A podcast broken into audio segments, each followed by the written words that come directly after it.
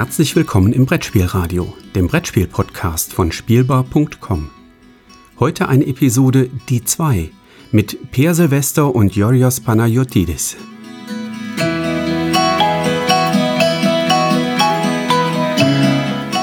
Herzlich willkommen zu einer neuen Folge von Die 2 aus dem Lostopf. Heute spielen wir nicht, sondern sprechen über Spiele, wie auch sonst. Und zwar über zwei Spiele. Und wir sprechen über diese, wie auch sonst. Und diese zwei Spiele haben wir zufällig aus unseren Spielesammlungen gezogen, in der Hoffnung, dass daraus ein, ein Podcast-Konzept entsteht, welches nicht einschläfernd ist, sondern für etwas äh, Unterhaltung sorgt. Und äh, wie immer dabei, äh, Per Silvester. Hallo Per. Guten Tag. Und ich. Ich bin Jodros Panagiotis. Ich rede viel. Aber jetzt erstmal nicht, denn jetzt wird erstmal Per erzählen, äh, was er so zu erzählen hat. Ja, und äh, ich habe mich tatsächlich zur Überraschung aller ein Spiel, das ich mir vor zwei Jahren gekauft habe. Und, oh nein. Äh, das auch, und auch nicht nur vor zwei Jahren gekauft, sondern auch vor zwei Jahren rausgekommen ist. Ich habe es in Essen gekauft. Ich habe, also es ist kein altes, obskures Spiel, äh, obskur, gut, da kann man drüber streiten, aber alt ist es jedenfalls nicht. Ah, das ist ja schon mal etwas. Das ist so und es war 2018 auf in Essen, wie gesagt. Ich habe mir die das, das, das nach der Probepartie gleich gekauft. Es ist ein Spiel von einem Verlag, den ich mir, wo ich immer gerne hingehe beim Essen, auch wenn selten die Spiele wirklich ganz das halten, was sie versprechen. Mhm. Äh, und ich glaube tatsächlich, das Spiel, was ich heute bespreche, ist das beste Spiel des Verlages. Okay. Wobei viele Leute sicherlich Coop besser finden. Ah, ich nicht. Äh, äh, wir hatten auch schon über Coop ja schon länger gesprochen und dass wir. Nee, über, über die bessere Variante Hoax. Ja, wir haben auch über Coop dabei gesprochen, ja, automatisch. Ja, das ist Und äh, dass wir beide ein bisschen von dem Spiel ja, enttäuscht, also mehr, uns mehr versprochen haben, ist, glaube ich, das hm. so. Und der, der, das Coop ist ja vor, weiß ich gar nicht mehr wie vielen Jahren, ursprünglich bei La Mame oder La Mame Games La erschienen. La Mam? Ich, nee, ist eigentlich Spanisch, lässt man das eh eigentlich nicht weg. Äh, egal. Ähm, Spiele, Games erschienen, also nicht die Version. La also Mami? Die Karte. La, La Mame? La Mame. Ja, keine Ahnung. Das ist dann nachher beim Podcast, weil ich nur, ich bin sonst nur schreiben gewohnt, da brauche ich den Namen zu schreiben, wo ich nicht auszusprechen. Äh, ist ja auch ein schwieriger, weil es irgendwie ja, kein spanischer Verlag ist. Also das heißt ah. ja noch. Und der Autor ist James Dickinson, ist halt von Lamami Games. So, und das, wie gesagt, ich hatte ja schon gesagt, von allen Spielen, die ich bis jetzt von denen gespielt habe, ist es das Beste. Und ich habe es mhm. vor kurzem wieder gespielt und fand es auch immer noch gut. Ist also kein Essen-Kauf und dann, oh Gott, was habe ich damals noch, was habe ich getan? Sondern es ist immer noch gut. Und das Spiel heißt Profiteers. Okay. Und ist, äh, wie viele Spiele aus dem Verlag, ein Kartenspiel. Und äh, es hat eine schöne Story, schön, kann man so streiten, aber es ist 1861, ist der amerikanische äh, Bürgerkrieg. Es geht um wichtige Sachen, Sklaverei, Recht der Staaten, die Einheit der Union. Aber das ist uns völlig egal, denn wir wollen einfach nur Geld damit machen. Wir spielen die Profit wir spielen. Genau, wir spielen Leute, die äh, äh ja, also die, die, die Kriegstreiber. Kriegstreiber, Kriegsprofiteure. ja. Kriegsprofiteure. Also die militärische Sachen, Waffen halt an Waffenhändler ist, glaube ich, das, das Fach, der Fachbegriff für diese Leute, die Waffen mit Waffen handeln. Ehrbare und, Geschäftsmänner. genau. Und zwar an beide Seiten eigentlich. So. Also wirklich ehrbare Geschäftsmänner. Genau, also man muss nicht an beide Seiten machen. Also es ist ja ganz, ganz lustiger Mechanismus, dass man halt diese, diese Waren kauft und oder produziert mit seinen Fabriken und man kann halt die Fabrik, man kann, man kann halt Fabriken in, in Großbritannien bauen, dann kann man die halt an liefern, an die man noch möchte. Man kann die aber auch speziell jetzt in, in der Konföderation oder in der Union bauen. Dann sind die ein bisschen billiger, die Maschinen, aber darf, man kann sie halt nur mit den Waffen halt auch nur die Seite beliefern, die das ist. Und der Witz ist bei dem Spiel, dass man mit dem Geld, das man macht, kauft man sich an, also quasi Aktien mhm. an, oder Bonds oder Schuldscheine sind es dann, glaube ich, von den verschiedenen Seiten. Und die sind unterschiedlich viel wert, je nachdem, welche Seite gewinnt. Immer jeweils die letzte Schlacht gewinnt und auch am Ende das Spiel gewinnt. Mhm. Äh, wenn eine Seite dreimal gewonnen hat, äh, ist halt die Seite, die am Ende sieg siegreich ist, sind halt die ganzen Schuldscheine oder was auch immer es ist, drei Punkte wert und die an, für ihrer Seite null. Aber man kann halt zwischendurch halt auch schon diese Scheine kaufen und verkaufen, damit handeln und sagen, oh, jetzt, jetzt stütze ich mal die Seite, der, die gewinnt den Krieg oder die gewinnt die Schlacht und dann stoße ich sie ab, denn ich glaube, jetzt den, mehr gewinnen sie auch in diesem Krieg jetzt nicht mehr. Mhm. Und das ist, das ist, ist ein sehr schöner Mechanismus. Das ist das, ein das sehr cooler sehr Mechanismus. Ja, ja. Und äh, ich hatte es tatsächlich zu dritt gespielt, auch schon. Und es gibt bis fünf, also in der ersten habe ich zu fünf gespielt, das ist natürlich super, weil dann äh, man als verdeckte Karten und man kann aber auch offene Karten spielen, man kann bestimmte Sachen, es gibt noch ein paar Sondersachen, die man investieren kann, aber äh, da geht es natürlich immer daran, was, was, schätzt man, wie schätzt man die anderen ein, wie viele wie viel Kampfkarten haben die, geht man auf die eine Seite, man, man kauft, ich steige auf der einen Seite ein oder lohnt es mich jetzt dagegen anzustinken? Ach nee, ich lasse sie lieber gewinnen, verkaufe dann mein, oder ich kaufe kauf dann die andere Seite, wo ich dann eigentlich stärker bin und kauf, nutze das Geld oder so. Also dieses ist eigentlich ein Aktienspiel. Hm, das wollte ich auch gerade sagen, ja. Und äh, es funktioniert überraschenderweise auch zu dritt. Also weil wir hatten die meiste Zeit des Spiels war es halt so, ich war, hatte die eine Seite unterstützt, die anderen beiden die andere Seite. Und die anderen haben zwar ab und an mal auch mal meine, in Anführungszeichen, Seite unterstützt, ähm, aber fast nur Anteile von der anderen Seite gekauft. Mhm. So, und dann haben sie die mal, dann hat man meine Seite meinen Schlag gewonnen, haben sie, haben sie das Geld, in, also eine, ihre Schultern gemacht, Geld gemacht und so. Und ich wusste eigentlich, ich hatte eigentlich keine Chance mit meinen. Ich habe zwar sehr viele Waffen für meine Seite und ich habe sehr viele Anteile für meine Seite, aber ich keine, ich hatte keine Chance gegen die beiden anzustrengen. Also hatte ich, ich hatte ein bisschen mehr Geld sie an. Es gibt einen, ich glaube, so einen, so so einen speziellen Schuldschein, der ist, glaube ich, acht oder zehn, ich weiß nicht mehr genau, Schuldscheine wert. Von der anderen Seite gekauft. Und damit hatte ich plötzlich, dann wussten die nicht mehr, ob ich nicht, ob ich nicht jetzt plötzlich in der anderen Seite die Mehrheit hatte. und das war total schön. Also, das ist ein Effekt, den man im Mehrheitenspiel nicht hat.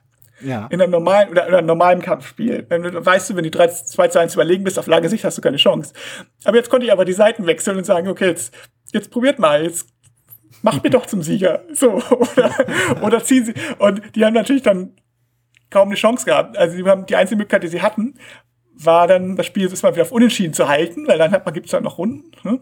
Ja. Äh, und äh, dann hoffen, dass sie dann nochmal nachkommen können oder nachlegen können. Und das war, also das war so nochmal ein Augenöffner, wie gut das Spiel eigentlich ist. Es ist tatsächlich auch, also ich würde nach wie vor sagen, es ist fünfte ist besser, aber es funktioniert auch sehr gut zu dritt.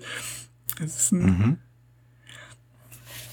Also. Aber, aber dieses, äh, dieser, dieser, dieser Wechsel, diese Dynamik, die da entsteht, wenn du halt, äh, wenn du die Sachen gegeneinander ausspielst, hast du denn da, ähm, wirst du da irgendwie vorhersehbar? Kannst du denn äh, berechnen, wer was macht und so deine, deine deine Züge äh, planen?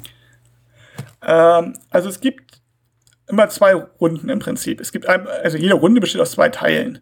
Mhm. Einmal, dass man äh, Anlagen kaufen kann mhm. und Fabriken kaufen kann. Und man sieht ja, also ich, man sieht auch, wie viele Karten die Leute auf der Hand haben. Man sieht aber nicht welche. Mhm. Und dadurch kannst du schon bisschen abschätzen und du siehst auch, wenn du jetzt, wenn du in dieser Phase einen Bond kaufst von jemandem, siehst du halt auch dieses, du kannst theoretisch natürlich, ich sage das wieder Puristen, die sagen, man könnte ja mitrechnen, wenn man Rain Man heißt, aber hm. theoretisch, bei der Praxis funktioniert natürlich nicht, aber du kannst die schon abschätzen, oder hat jetzt immer von der Seite Bonds genommen oder immer von der Seite, er wird wohl die Seite eher unterstützen. Mhm. Ne? Und es ist auch so, wenn du eine, ich meine ich mich zu erinnern, genau, wenn du eine Truppenkarte kaufst, oder produzierst vielmehr, also deine, deine, deine, ähm, deine, wie heißen die, Fabriken, die produzieren ja Truppen oder Waffen. Mhm. Und immer wenn du eine Truppenseite kaufst, entscheidest, also wenn du in Großbritannien produzierst, entscheidest du dich, für welche Seite machst, sonst produzierst du halt die, für welche Seite, wo die, wo die steht. Und du kriegst auch immer automatisch, die bezahlen dich sozusagen in Bonds. Also du kriegst mit der Truppenkarte zusammen auf die Hand, kriegst eine Bondkarte auf dann. Und das weißt du ja auch. Ich sag, ich habe jetzt zwei mhm. Konföder konföderierten äh, Karten gezogen und eine Union-Karte meinetwegen. Dann weißt du, ah, es hat ein bisschen besser, aber er ist ungefähr in der Mitte. Und wenn das alle gemacht haben, dann kommt die Kampfphase. Kommt eine, eine Schlacht und dann können halt alle ähm, in umgekehrter Reihenfolge äh, so viele Kampfkarten spielen, wie sie wollen. Hm. Einmalig. So, und dann siehst du ja schon, okay, und dann wird am Ende geguckt. Äh, der auch ganz geschickt ist, dass der Gewinner muss mindestens zwei Punkte mehr haben als der Verlierer, sonst gibt es einen Unentschieden. Mhm. Also selbst wenn es knapp, also man, man kann es also auch mal knapp ausgehen lassen. So, und bei knapp, bei Job, also unentschieden, passiert halt nicht viel, außer dass die, die Aktien beide sind halt eins wert mhm. und sonst werden die halt zwei wert. So, und ähm, Spiel endet auch, wenn es drei Unentschieden gab, dann sind die halt auch am Ende nur eins wert, dann endet der Bürgerkrieg halt im Unentschieden, wie auch immer das in der Praxis hätte ausgesehen hätte. Aber äh, Ja, so wie es in der Praxis ausgesehen hat, wahrscheinlich. wahrscheinlich. Ja. ähm, naja, jedenfalls, genau. Und dadurch hat man schon so eine Ahnung, wie die anderen spielen. Man kann aber auch ein bisschen bluffen. Also man hat, es ist eine, also es ist, nee, man ist nicht völlig vorhersehbar, weil man auch nicht weiß, welche Karten die, also die Waffenkarten sind jetzt auch Genau, zufällig, ich, ich meinte aber- auch nicht, nicht, nicht weniger vorhersehbar, ist glaube ich ein falscher, äh, falsche Wortwahl. Aber inwiefern kannst du denn Züge anderer Spieler antizipieren? Also inwiefern äh, ist das etwas, was du in deine Entscheidung mit einfließen, lassen kannst? Und inwiefern ist das einfach ein Chaos-Element? schwer zu sagen. Also der Haupt, du, also normalerweise in den beiden Partien, die, die ich gespielt habe, ist es halt so, dass man schon so ein bisschen abschätzt, wer ja für welche Seite jetzt wohl eher ist. Ne? Ähm, hundertprozentig sicher sein kannst du natürlich nicht, weil es kann natürlich sein, dass der dann sagt, okay, jetzt so, ich habe keine so starken Karten oder wenn der erste schon gleich loslegt und dann, weiß nicht, sechs, sechs Kampfpunkte für seine Seite auf, aufdeckt, dann ist es schon fragwürdig, ob die anderen dann dagegen halten oder nicht. So. Also da muss man dann auch ein bisschen flexibel sein. Ich würde es ein bisschen vielleicht, also es ist ein ganz anderes Mechanismus. Irgendwie denke ich an King's Dilemma so ein bisschen so eine Abstimmungsphase, wo man auch so, Ja. so ein bisschen abschätzen kann ne? und manchmal aber noch überrascht ist. So. Aber es ist, ähm, also mit den Machtmarkern und so hat man da, hantiert man hier rum, hier hat man halt diese Karten. Ist also schon ein bisschen vergleichbar vielleicht. Also du weißt ungefähr, weißt vielleicht schon mehr als bei King's Dilemma vielleicht sogar, äh, wofür die ein- einigen Leute sind, weil du durch die, das Kartengezieher ja so ein bisschen Anforderungen, so ein bisschen weiß, wohin, wohin der Hase läuft. Wenn du siehst, oh, der hat jetzt, der hat nur Fabriken, Konföderationsfabriken meinetwegen. Das heißt, der wird, dann ist es natürlich klar, der, entweder unterstützt er sie, Ja. unterstützt er seine Seite oder halt man nicht, aber er wird nicht die Unionsseite unterstützen, weil er wahrscheinlich gar keine Kampfkarten dafür hat. aber man kann überlegen, und, und dem ist, der hat gerade ganz, der hat eben nicht viel gekämpft, der wird jetzt nicht mehr viel haben oder so. Also es, man kann so ein bisschen, und das, das macht es so ein bisschen spekulativ und das macht die Sache Ah, auch okay, spannend. Ja, das, das, das klingt echt, echt ganz witzig. Und am Ende ist es dann halt eben, äh, wer die Punkte hat, hat gewonnen und gut ist. Genau, es wird am Ende des Spiels, äh, äh, ja, wie gesagt, wenn eine Seite äh, drei, drei Schlachten gewonnen hat, dann sind halt alle Bonds, die man dann noch hat von der Seite, also man kann ja vorher auch verkaufen, äh, drei, drei Geldwerte statt, statt zwei, was normalerweise nach gewonnenen Schlacht ist. Und die Verliererseite ist gar nichts mehr wert, statt eins. Und wenn äh, tatsächlich drei Unentschieden sind, sind da alle Bonds noch ein, einen Punkt wert. So, und dadurch Aber am ja, Ende kann man entscheidet. billig einkaufen und teuer verkaufen, ist im Prinzip. Aber, aber, aber am Ende ist es halt schon die eine Ressource, auf die alles zurückläuft. Also die Bonds werden auch nur in Geld umgewandelt und nicht in eigene Richtig, Siegpunkte. genau. Ah, okay. Genau. Ah. Und äh, also das ist schon ganz, ganz clever, weil du kannst halt zwischendurch mal eine Schlacht verlieren, dann von der Seite, wo du eigentlich was hast, viele Bonds einkaufen. Das, das ist, was ich gemacht hatte. Die hatten dann die eine Ja. Schlacht verloren, um ihre Bonds loszuwerden. Und ich hatte dann, äh, ähm, hab dann da diese, diese super Achter- oder Zehner-Karte, ich weiß, ich glaube Achter-Karte war es, gemacht. Und wenn sie, die dann verdreifacht wird, hatte ich dann mit der Karte alleine schon 24 Geld oder Dollar oder was. es ist. Klar, klar. Und das ist, ähm, und das, das war, schick- war, schick. das war so ein, das war so ein augenöffnender Moment, weil man dann, bis dahin hatten wir die ganze Zeit darüber geredet, ach, ich habe eigentlich keine Chance, weil ich bin ja zwei gegen eins so. Und das war so, ach, das kann ich aber auch machen. das ist eigentlich ganz geschickt. Okay. Interessant, interessant. Ähm, ich würde mal umziehen äh, in, in das nächste Spiel, weil ich habe gerade einen Übergang gefunden, der funktioniert. Und zwar, es gibt sogar zwei Übergänge. Der erste Übergang, Kampf und wie wichtig oder unwichtig dieser ist. Äh, bei meinem Spiel ähm, ist der nicht so wichtig. Es wird dann später, später wichtiger mit den Erweiterungen, aber das, das Grundspiel, das, äh, da spielt das noch keine große Rolle. Es ist auch regeltechnisch einfach nicht möglich. Ähm, der zweite Punkt, äh, wo ich an dein Spiel anknüpfen kann, ist, auch das ist ein Essenkauf gewesen. Ein, ein Kauf, äh, den ich auf einer Messe getätigt habe, auf der Spielemesse in Essen getätigt habe. Es war eine meiner ersten äh, Messebesuche in Essen und es war, ähm, wie ich äh, immer wieder mich freue zu erwähnen, ein, äh, ein Spiel, welches eine Freundschaft begründet hat, äh, die mir immer noch sehr viel wert ist. Ich weiß nicht, ob, ob, äh, ob die betroffene Person gerade zuhört, ich vermute nicht. Aber äh, das Spiel, das das begründet hat, äh, dass diese Freundschaft halt maßgeblich beeinflusst hat, in meinem Empfinden zumindest, war die Tatsache, dass wir, nachdem wir uns beide das Spiel zugelegt hatten, für 25 Euro, was damals der Standardpreis war für ein Spiel dieser Größe, ähm, haben wir uns halt online immer wieder ausgetauscht, wie zum Teufel man diese Regel deuten soll, die in einem fast ins Englische übersetzte, in einer Sprache daher kam, die fast dem Englischen ähnelte.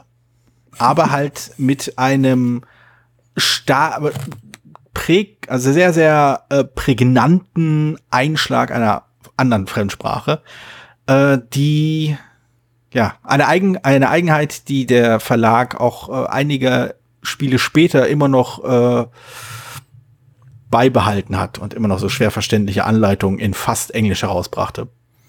Bei dem Spiel, äh, das, das, das, äh, es spielt in einer postapokalyptischen Welt mit einem eigenen Rollenspielhintergrund und ich meine sogar, das Spiel kam nach dem Rollenspiel heraus.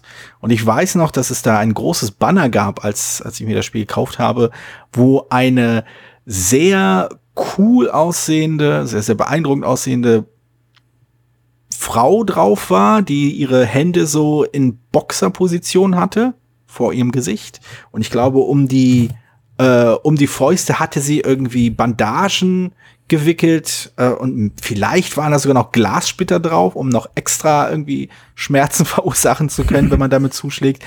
Und das hat mir irgendwie sehr imponiert. Der Zeichenstil fand ich cool, sehr stimmungsvoll. Ähm, das Bild sah einfach, hat, hat mich irgendwie total angesprochen. Es hat einfach mein Interesse geweckt. Und ich mag ja postapokalyptische Settings so gar nicht. Den kann ich null Komma gar nichts abgewinnen. Ich finde die äh, bestenfalls ermüdend, schlimmstenfalls anstrengend.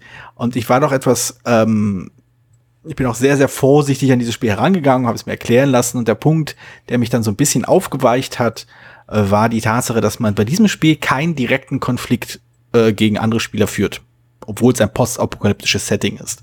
Man äh, schnappt sich vielleicht hier und da bestimmte Ressourcen weg, aber äh, man greift sich gegenseitig nicht an. Also macht nichts kaputt, äh, was andere Leute sich aufbauen, weil das halt irgendwie nicht so dolle ist. Und das fand ich ganz interessant und äh, das war noch in den Frühzeit meiner Essenbesuche, wo ich dann am letzten Tag der Messe unbedingt noch ein Spiel mitnehmen musste.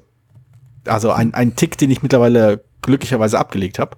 Aber äh, damals kam das halt in meine Tasche und äh, ich habe es dann sehr, sehr viel gespielt. Du weißt ja wahrscheinlich schon, welches Spiel ich meine. Vielleicht, ja. genau. Ich habe ähm, das Bild, ich habe das Banner vor Augen, aber ich komme gerade auf das ja, Spiel nicht. Das ist ganz ach, cool. Es ist, ist, ist immer noch ein cooles Banner. Äh, das Spiel äh, ist 51st State. Ah ja, genau. Und äh, es ist die, die Erstauf, oder ich vermute mal die Erstauflage, ich weiß nicht, ob es eine polnische Aus Auflage davon zuvor gab. Äh, es ist nicht die Neuauflage, die vor ein paar Jahren rauskam, die vermeintlich besser wäre oder auch nicht, und es ist auch quasi äh, auch nicht so super hochpoliert wie Imperial Settlers, das so zwischendurch rauskam, was dann noch mal so die, die abgeschliffene Variante von 51st State war. Das ist das Original, welches, und das sage ich mit sehr viel Stolz, eine Menge Ecken und Kanten hat. Also Ecken und Kanten, die ich nicht mehr missen möchte, weil sie eben mit eben diesem Briefwechsel, mit diesem E-Mail-Wechsel eng verknüpft sind, äh, als ich mit mit äh, mit meinem äh, Mitstreiter da in Kontakt geblieben bin und wir einfach debattiert haben, ja, wie muss man denn das verstehen? Spielt man die Karte zuerst aus oder dreht man sie um oder tralala und wie oft darf man da was rauflegen und das mussten wir dann so man mussten wir so Querverweise äh, zu dem, was uns da auf der Messe gesagt wurde. Wir haben es irgendwann irgendwie rausbekommen und das hat auch Spaß gemacht. Und der Mechanismus, also vieles von dem, was das Spiel macht, macht mir auch immer noch sehr viel Spaß. Also, dass man eine Karte, äh, also im Spiel ist es so, dass man halt irgendeine so Fraktion spielt in dieser postapokalyptischen Welt und es gibt dann so eine Auslage und dann kann man sich, je nachdem, wer man wann man in der Zugreihenfolge dran ist, kann man sich entscheiden, einen dieser Karten zu nehmen und dann muss man halt Kosten zahlen, um sie auf eine bestimmte Art und Weise in die eigene Fraktion einzubinden. Und das geht als, ähm, man kann diese, diese Orte erobern, um einen einmaligen Effekt zu haben. Dafür braucht man irgendwie Kampfressourcen. Man kann mit ihnen eine, eine, eine äh, Handelsverbindung eingeben. Dann hat man äh, Ressourcen, die immer wieder kommen. Also sehr viel weniger offensichtlich, aber man hat halt eine ständige, sich erneuernde Quelle von Ressourcen, die dann halt immer produzieren, jede Runde. Oder man kann sie eingliedern in die Fraktion und dann hat man halt die Möglichkeit, den, die Karte als zusätzliche Eigenschaft zu benutzen, als Fabrik oder wie auch immer, mit was meistens bedeutete, man konnte eine Ressource in eine andere Ressource umwandeln, wenn man dafür eine dritte Ressource bezahlt hat oder so. Es war sehr hakelig. Aber das hat, hat auch irgendwie den Reiz dieses Spiels ausgemacht. Dieses Hakelig, dieses Durchknobeln, dieses, äh, diesen, diesen, ähm, dieses, diese Punktemaschinerie zu schaffen aus diesen mehr oder weniger einfach äh, erkennbaren ähm, Abläufen, die da stattfinden, um dann am Ende irgendwie seine Karten dann mit Punkten voll zu äh, voll zu pappen. Aus, wie gesagt, äh, das, wie ich erwähnt habe, dass die Spielidee oder viele dieser Spielideen äh, wurden halt mehrmals aufgelegt von von Portal. Einmal als Imperial Settlers mit sehr sehr knuffiger Grafik und sehr viel auch, auch da wurde ganz viel auf Erweiterung gesetzt also das ganze Postapokalyptische war dann weg und dann waren alle lustige kleine Knubbelgesichter, die ihren Imperialismus auf der ganzen Welt ausbreiten. Und Imperialismus ist ja, wie jeder weiß, ein absolut wertfreies Thema, was völlig ohne Probleme in Spiele eingebunden werden kann. Ja, es ist ja Imperialismus auf Karten, ne? Ja, eben. Eben. Und dadurch, da, außerdem dadurch, dass nirgendwo Sklaverei steht, kann das nicht schlecht sein. Hm. ähm, ja, aber im 50 First Date ist halt, ich mag das total. Gerade eben auch mit seinen Ecken und Kanten und seinen bockigen Elementen und den von, von Fachspielern immer kritisierten äh, Anführermechanismus, der das ganze Spiel wohl irgendwie total auf den Kopf setzt, irgendwie auf den Kopf stellt, weil man, wenn man Glück hat und die richtigen Anführer bekommt, dann kann man nicht mehr eingeholt werden oder so. Oder das war auch das erste Aber Spiel, das ich kannte, wo die Spielrück, die, die Schachtelrückseite als Punkteleiste benutzt wurde. Und auch der Mechanismus, der mir da echt gefallen hat, äh, war, dass man, dass das Spiel halt vorbei war, wenn ein Spieler eine bestimmte Anzahl an Punkten erreicht hat, aber diese Punkte halt äh, additiv waren. Also äh, man hat nicht jede Runde Punkte bekommen, sondern man hatte immer einen, Satz an Punkten und dann wurde markiert und wenn man einen neuen Punkt bekommen hat, durch Umwandlungen, durch Ver Veränderungen, durch was auch immer, wo ging, wurde halt der Marke nach vorne geschoben. Irgendwie, das fand ich irgendwie ganz cool. Und ähm, ja, weiß ich nicht. Irgendwie, es hat einen unglaublichen Charme, dieses Spiel. Hast du mal die, die anderen, also hast du mal Imperial Setter oder die Neuauflage gespielt? Imperial Settlers habe ich gespielt. Äh, ich fand es, also alles, was, also ich, es gab einen Grund, weshalb ich die Ecken und Kanten so lobend erwähnt habe. Imperial Settlers spielt sich sehr viel glatter, aber auch so glatt, dass es sich wieder seicht anfühlt. Also ja, ich kenne ich, ich kenn nur Imperial Settlers, insofern kann ich das. Mhm. Es ist so ein Spiel, das bei mir so auf der, ich habe es mal rezensiert für die Spielbar, kann man gerne lesen. Es ist bei mir so ein bisschen auf der Kippe, weil, mhm. also mir gefällt es eigentlich vom Mechanismus ganz gut. Ja. Aber es ist wieder so ein Spiel, es ist sehr grüblerisch, man muss es eigentlich häufiger spielen und es ist ein bisschen, bisschen fummelig irgendwie und eigentlich glaube ich, es ist ein Spiel, das in erster Linie zu zweit gespielt werden will. Hm. Mhm. Und äh, das ist kommt bei mir immer selten auf den Tisch. Also ich, ich wüsste nicht genau, mit wem ich das spielen sollte. Und es ist, hat, hat halt auch so eine gewisse, gerade wenn du es mit Leuten spielst, die es noch nicht, also du nicht so oft spielen, ähm, dauert hat halt so eine gewisse Downtime, weil man so ein bisschen rumfummeln muss und gucken muss, was kann ich mit dem Haus machen, was kann ich mit dem Gebäude machen und ach nicht, ja. doch lieber andersrum und linksrum oder rechtsrum. Wenn, also spielt sich sicherlich deutlich schneller, wenn du es ein paar Mal gespielt hast und dann sicherlich auch schön, schön ja. rund.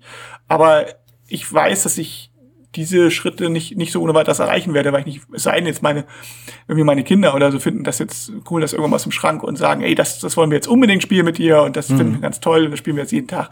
Aber bis dieser Zeitpunkt kommt, dieser fiktive, dann wird es sicherlich nicht, also werde ich sicherlich das erstmal im Schrank liegen lassen. und ich, es ist so ein bisschen bei mir, wo ich immer nicht weiß, naja, brauche ich es wirklich noch oder nicht. Aber es, naja gut, ich hab, noch habe ich Platz. Also brauche ich jetzt eigentlich aber das, aber das ist ein guter Punkt, den du da ansprichst, weil äh, ich halt ich habe halt die, die Hürde, dass ich das wirklich sehr, sehr selten spiele. Und jedes Mal, wenn ich es dann mal wieder spiele, äh, ist es halt genau das, was du sagst. Es ist unglaublich grüblerisch und man, man, man ringt so mit von, ja, was kann ich hier machen, wie kann ich das machen? Aber für mich würde das Spiel etwas verlieren, wenn ich es oft genug spielen würde, um zu wissen, was eine gute Strategie ist. gerade dieser, dieses, also ich habe es, als ich es anfangs bekommen habe, habe ich es einige Male gespielt und ich hatte irgendwann auch das Niveau, dass ich ungefähr wusste, was passiert ist und dann wurde es halt so ein Wettstreit, wer kann die bessere äh, äh Punktemaschinerie aufbauen. Und dann habe ich es, glaube ich, auch aus dem Grund eine Zeit lang nicht mehr so unbedingt spielen wollen. Und als ich dann nach langer, langer Pause wieder auf den Tisch gesetzt habe und dann wieder in diese, diese Rolle reingefallen bin, von wegen, wie funktioniert das hier eigentlich? Was ist denn hier eine gute Aktion? Ah, Moment, will ich das haben oder will ich lieber das haben? Als ich halt diese grüblerische, diese, dieses Spannung-Element äh, wieder drinne hatte, weil ich dieses Wissen eben nicht hatte, da hat mir hat es mir wirklich wieder Spaß gemacht. Dann hatte ich auch wieder Lust, es nochmal zu spielen. Nicht, weil ich es dann, nee, eben nicht, weil ich es dann besser können würde, sondern weil ich dieses Entdecken so spannend fand. Dieses, dieses, ich probiere das mal aus, ich probiere jenes mal aus. Ah, ich glaube, ich komme mal, ich schaue mal, ob ich vielleicht nicht diese beiden Karten miteinander kombinieren kann. Ähm, das, das gefällt mir wirklich gut. Und lustigerweise äh, schafft das Spiel etwas, was ein Spiel eines anderen äh, Designers, das mit dem Spiel fast nichts zu tun hat, aber eine ähnliche Idee aufgreift, eben nicht schafft. Denn ähm, Oh My Goods ist ein Spiel, das äh, von vielen Leuten sehr gefeiert wird, weil es halt so flink geht vielleicht. Ich habe es zwei, dreimal gespielt, ich fand es nicht so flink.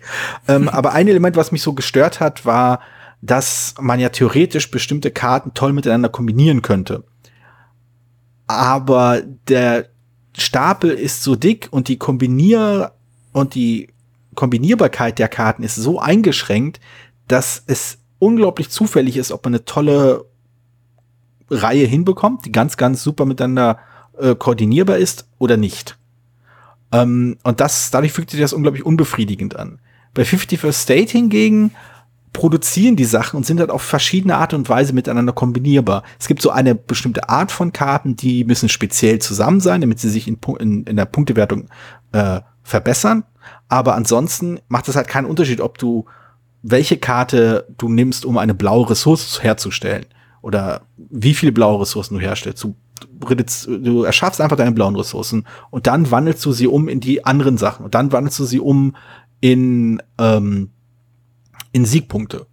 Und diese Kombinierbarkeit, die Tatsache, dass alle Karten miteinander an sich kombinierbar sind, solange halt diese Karte die Ressource ausspuckt, die die andere Ressourcenkarte haben will, weil es eben nur so, ich glaube, drei oder vier Ressourcen gibt, die halt produziert werden im ganzen Spiel. Also drei Arten.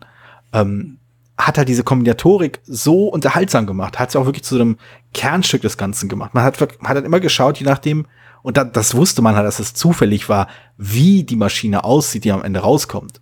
Man konnte halt nicht sagen, ich werde die Maschine bauen, die dieses Gebäude hat, dieses Gebäude und dieses Gebäude. Sondern man hat halt irgendwie diese Maschinen, diese, diese Orte sich geholt und daraus eben seine Ressourcenkette gemacht. Und das Aber war das irgendwie cool. Flexi das ist die Flexibilität, die ganz interessant sind. Also ich, ist, ist ja auch so, also es, diesen Kartenbau, das ist ja, erinnert mich ja fast schon ein bisschen an San Juan oder so. Das hm. ist ja auch dieses, ähm, dass man Karten entweder nur als, als, Preis, als Geld nutzt, um Karten zu bezahlen oder als Karten zu bauen, so, ne? Also ein bisschen mhm. einfacher, ein bisschen weniger verquert, glaube ich, weil es ein reines Kartenspiel ist.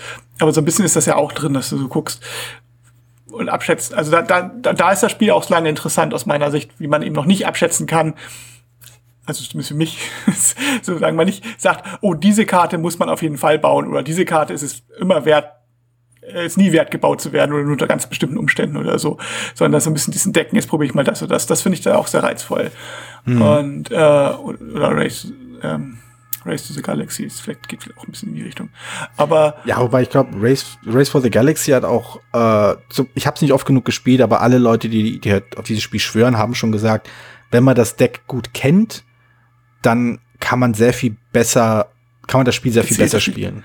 Kann man gezielter spielen. Ich meine, ich finde Race of the Galaxy richtig, richtig gut, aber es ist halt das Problem ist, wenn man es selten spielt, muss, braucht immer eine halbe Partie, um die Ikonografie wieder zu lernen. Das ist, oh ja. Das, das ist das Gegenteil von einer niedrigen Einstiegshürde. Auf jeden Fall. Ähm. Ich weiß noch, wie wir es damals gespielt haben. Das hat äh, einer meiner, äh, meiner, der Mitspieler aus meiner regelmäßigen Runde äh, mitgebracht. Und äh, das war der Abend, an dem der, der, an dem der Satz mir blutet, also mir läuft das Hirn aus den Ohren äh, in unserer in unserer Runde quasi äh, Fuß gefasst hat. Also das Beeindruckende war, es war unglaublich anstrengend für uns, diese Ikonografie zu begreifen. Aber als sie dann drinne war, hat sie funktioniert. Und sie ist auch wirklich schlüssig und super und. Ja, man muss sie erst mal lernen. Und dann ist sie Genau. wirklich, das ist dann so wie der Stein von Rosetta. Also man plötzlich machen die ganzen Karten Sinn und dann macht, Genau. ah, und, erzählen fast schon kleine Geschichten. Ich, Genau, das ist, das ist so, absolut weißt, beeindruckend. Was, es ist, also es ist so, Ich- ich weiß, dass das wie Spiel ein Schalter umgelegt wird. Genau, Das ist, genau. äh, Das, diese Erfahrung war ich total beeindruckend, als ich die hatte. Und das hat mich echt sehr, sehr, äh, also hat mir sehr imponiert. Was mir dann weniger imponiert hat, war, dass ich das Spiel als sehr, wer es kennt, hab, mach dich fertig Spiel empfunden habe. Und das, gut, das macht mir ein Spiel immer sehr, sehr mürbe. Ja, wobei ich, es hängt davon, also ich bin, es ist immer die Frage, mit wem man das spielt. Wenn man es mit Leuten spielt, die, man, die das Spiel nicht so gut kennen, dann ist es auch, finde ich, okay. Also, Ja, genau, wenn man selbst ist, der mit den anderen Leuten halt quasi, äh, Nö, ich, ich kann ja auch sagen, ich habe es jetzt auch schon seit x Jahren nicht mehr gespielt. Ich, also ich lese ja auch keine Strategie-Guides oder so. Ich spiele auch mal mehr aus dem Bauch raus. Und wenn ich, also ich hätte ja, glaube ich, keinen, keinen großen Vorteil. Das Spiel ist jetzt ja auch schon wieder sehr alt. Und Richtig, richtig. Ich habe sogar die Würfelvariante fand ich auch noch ganz lustig, wobei das, was mir am ersten in der Würfelvariante in Erinnerung geblieben ist, ist, dass die Würfel und die Plastikbecher, die drinne waren, so unsäglich laut waren, dass ich das eigentlich nach 20 Uhr nicht mehr spielen wollte, weil ich Angst hatte, dass mir meine Nachbarn aufs Dach steigen. das habe ich tatsächlich noch nicht, immer noch nicht gespielt. Also das ist so, eins von das den Sachen, ist- die ich, ich Das ist auch ganz gut. Aber- ja, aber 51st State, wie gesagt, äh, Grundbaustein oder vielleicht nicht Grundbaustein, aber wichtiger Bestandteil einer immer noch anderen dauernden Freundschaft. Ein äh, spaßiges Ressourcenverkettungsspiel, welches wunderbar flexibel ist, aber in der Fassung, die ich besitze, die ich auch nicht mehr hergeben werde, weil es halt die überholte Auflage ist, so voll Ecken und Kanten und Stolpersteine ist, dass das halt wirklich ein Liebhaberstück ist und eben nicht das Spiel, das man jetzt im Laden noch kaufen könnte, was, wo dann alle, ja, alle, alle äh, Ösen und Haken so wegpoliert wurden. Das hat mir, das war, glaube ich, der Punkt, der mich dann wirklich so, ein- der mich so ein bisschen, äh, mich ein bisschen traurig gemacht hat. Alleine ist halt eine, immer, immer noch ein früh, ist halt noch ein Portalspiel der ersten Generation. Ne? Das ist wahr. Also, wobei ein Neuroshima Hex hat's ja, da haben sie ja auch nicht so viel verbessert in der mittlerweile 78. Variante, was auch immer die. Ich habe immer das Gefühl, dass Neuroshima Hex alle drei Jahre neu rauskommt.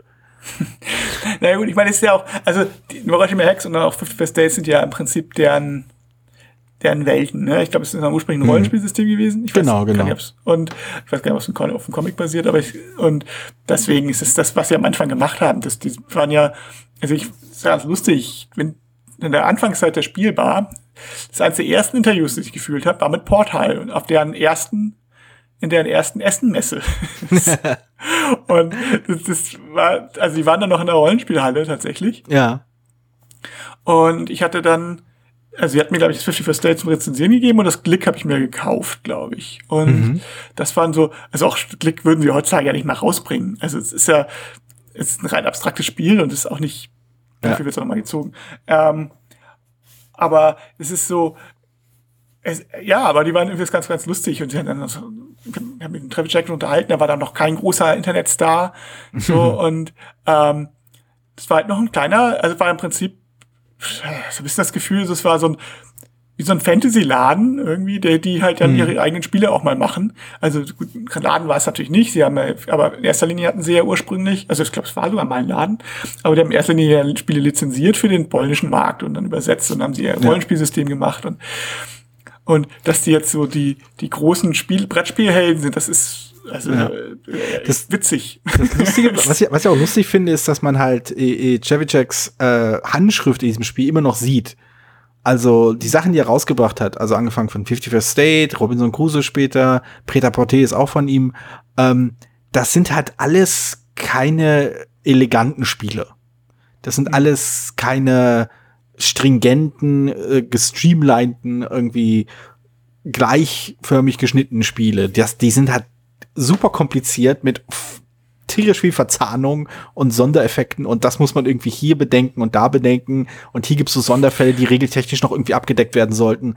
Ähm, aber das Und ist er halt ein Spiel, und er hat auch mal, es ist, er hat auch das Spiel, was er im Kopf hat, auch nicht unbedingt mal in die Regeln übertragen können. So. Weil ihm wäre immer klar, was für Regeln man. Ich meine, er hat ja selber mal die Geschichte erzählt, dass er, dass, dass ihm sein Mitarbeiter Neuauflage von, ich glaube, von 50 First Dates äh, gesagt wurde, ja hier, äh, hast du die Frage beantwortet? Ja, ja, habe ich gemacht. Und die hast du dir auch beantwortet. Ja, habe ich gemacht. Die Fragen, du hast die unterschiedlich, dieselbe Frage unterschiedlich beantwortet. so, was? ja, nee. hm. Und also, das, ja. weil er einfach, er, er, selber weiß, wie das Spiel aussehen soll und ja, ist, ja auch vielleicht nicht unbedingt so wichtig, dann, dass es so als regeltechnisch sauber rübergeht, aber das merkt man an seinen Regeln oder seinen früheren Regeln. Hier, ähm, Stronghold war ja auch so ein, mm, auch ja, ja. notorisch für seine schlechten Regeln. Und das, ja, weiß, weiß, das Spiel aussieht, aber der Krieg hat die nicht so richtig aufs, aufs Papier gebracht. So. Mm. Das ist, ich glaube, das war damals noch, noch, noch viel stärker. Und meine, ja, aber man hat irgendwie bei Future State hat man schon, hat man schon quasi das Geschäftsmodell gemerkt, dass sie dann später mit vielen ihrer Reihen verfolgen würden. Äh, und zwar äh, Erweiterungen reinbauen. Es hat ein bisschen gedauert, bis ich meine Future State Sammlung vervollständigen konnte, aber ich habe mittlerweile jetzt alle Erweiterungen, die dafür erschienen sind. So die erste große Erweiterung, die auch ein Standalone-Spiel war, wo man sich dann gegenseitig auch die Nase einhauen konnte, was ich echt nicht mag, was aber bei Imperial Settlers jetzt Standard ist, ähm, und auch bei der Neuauflage.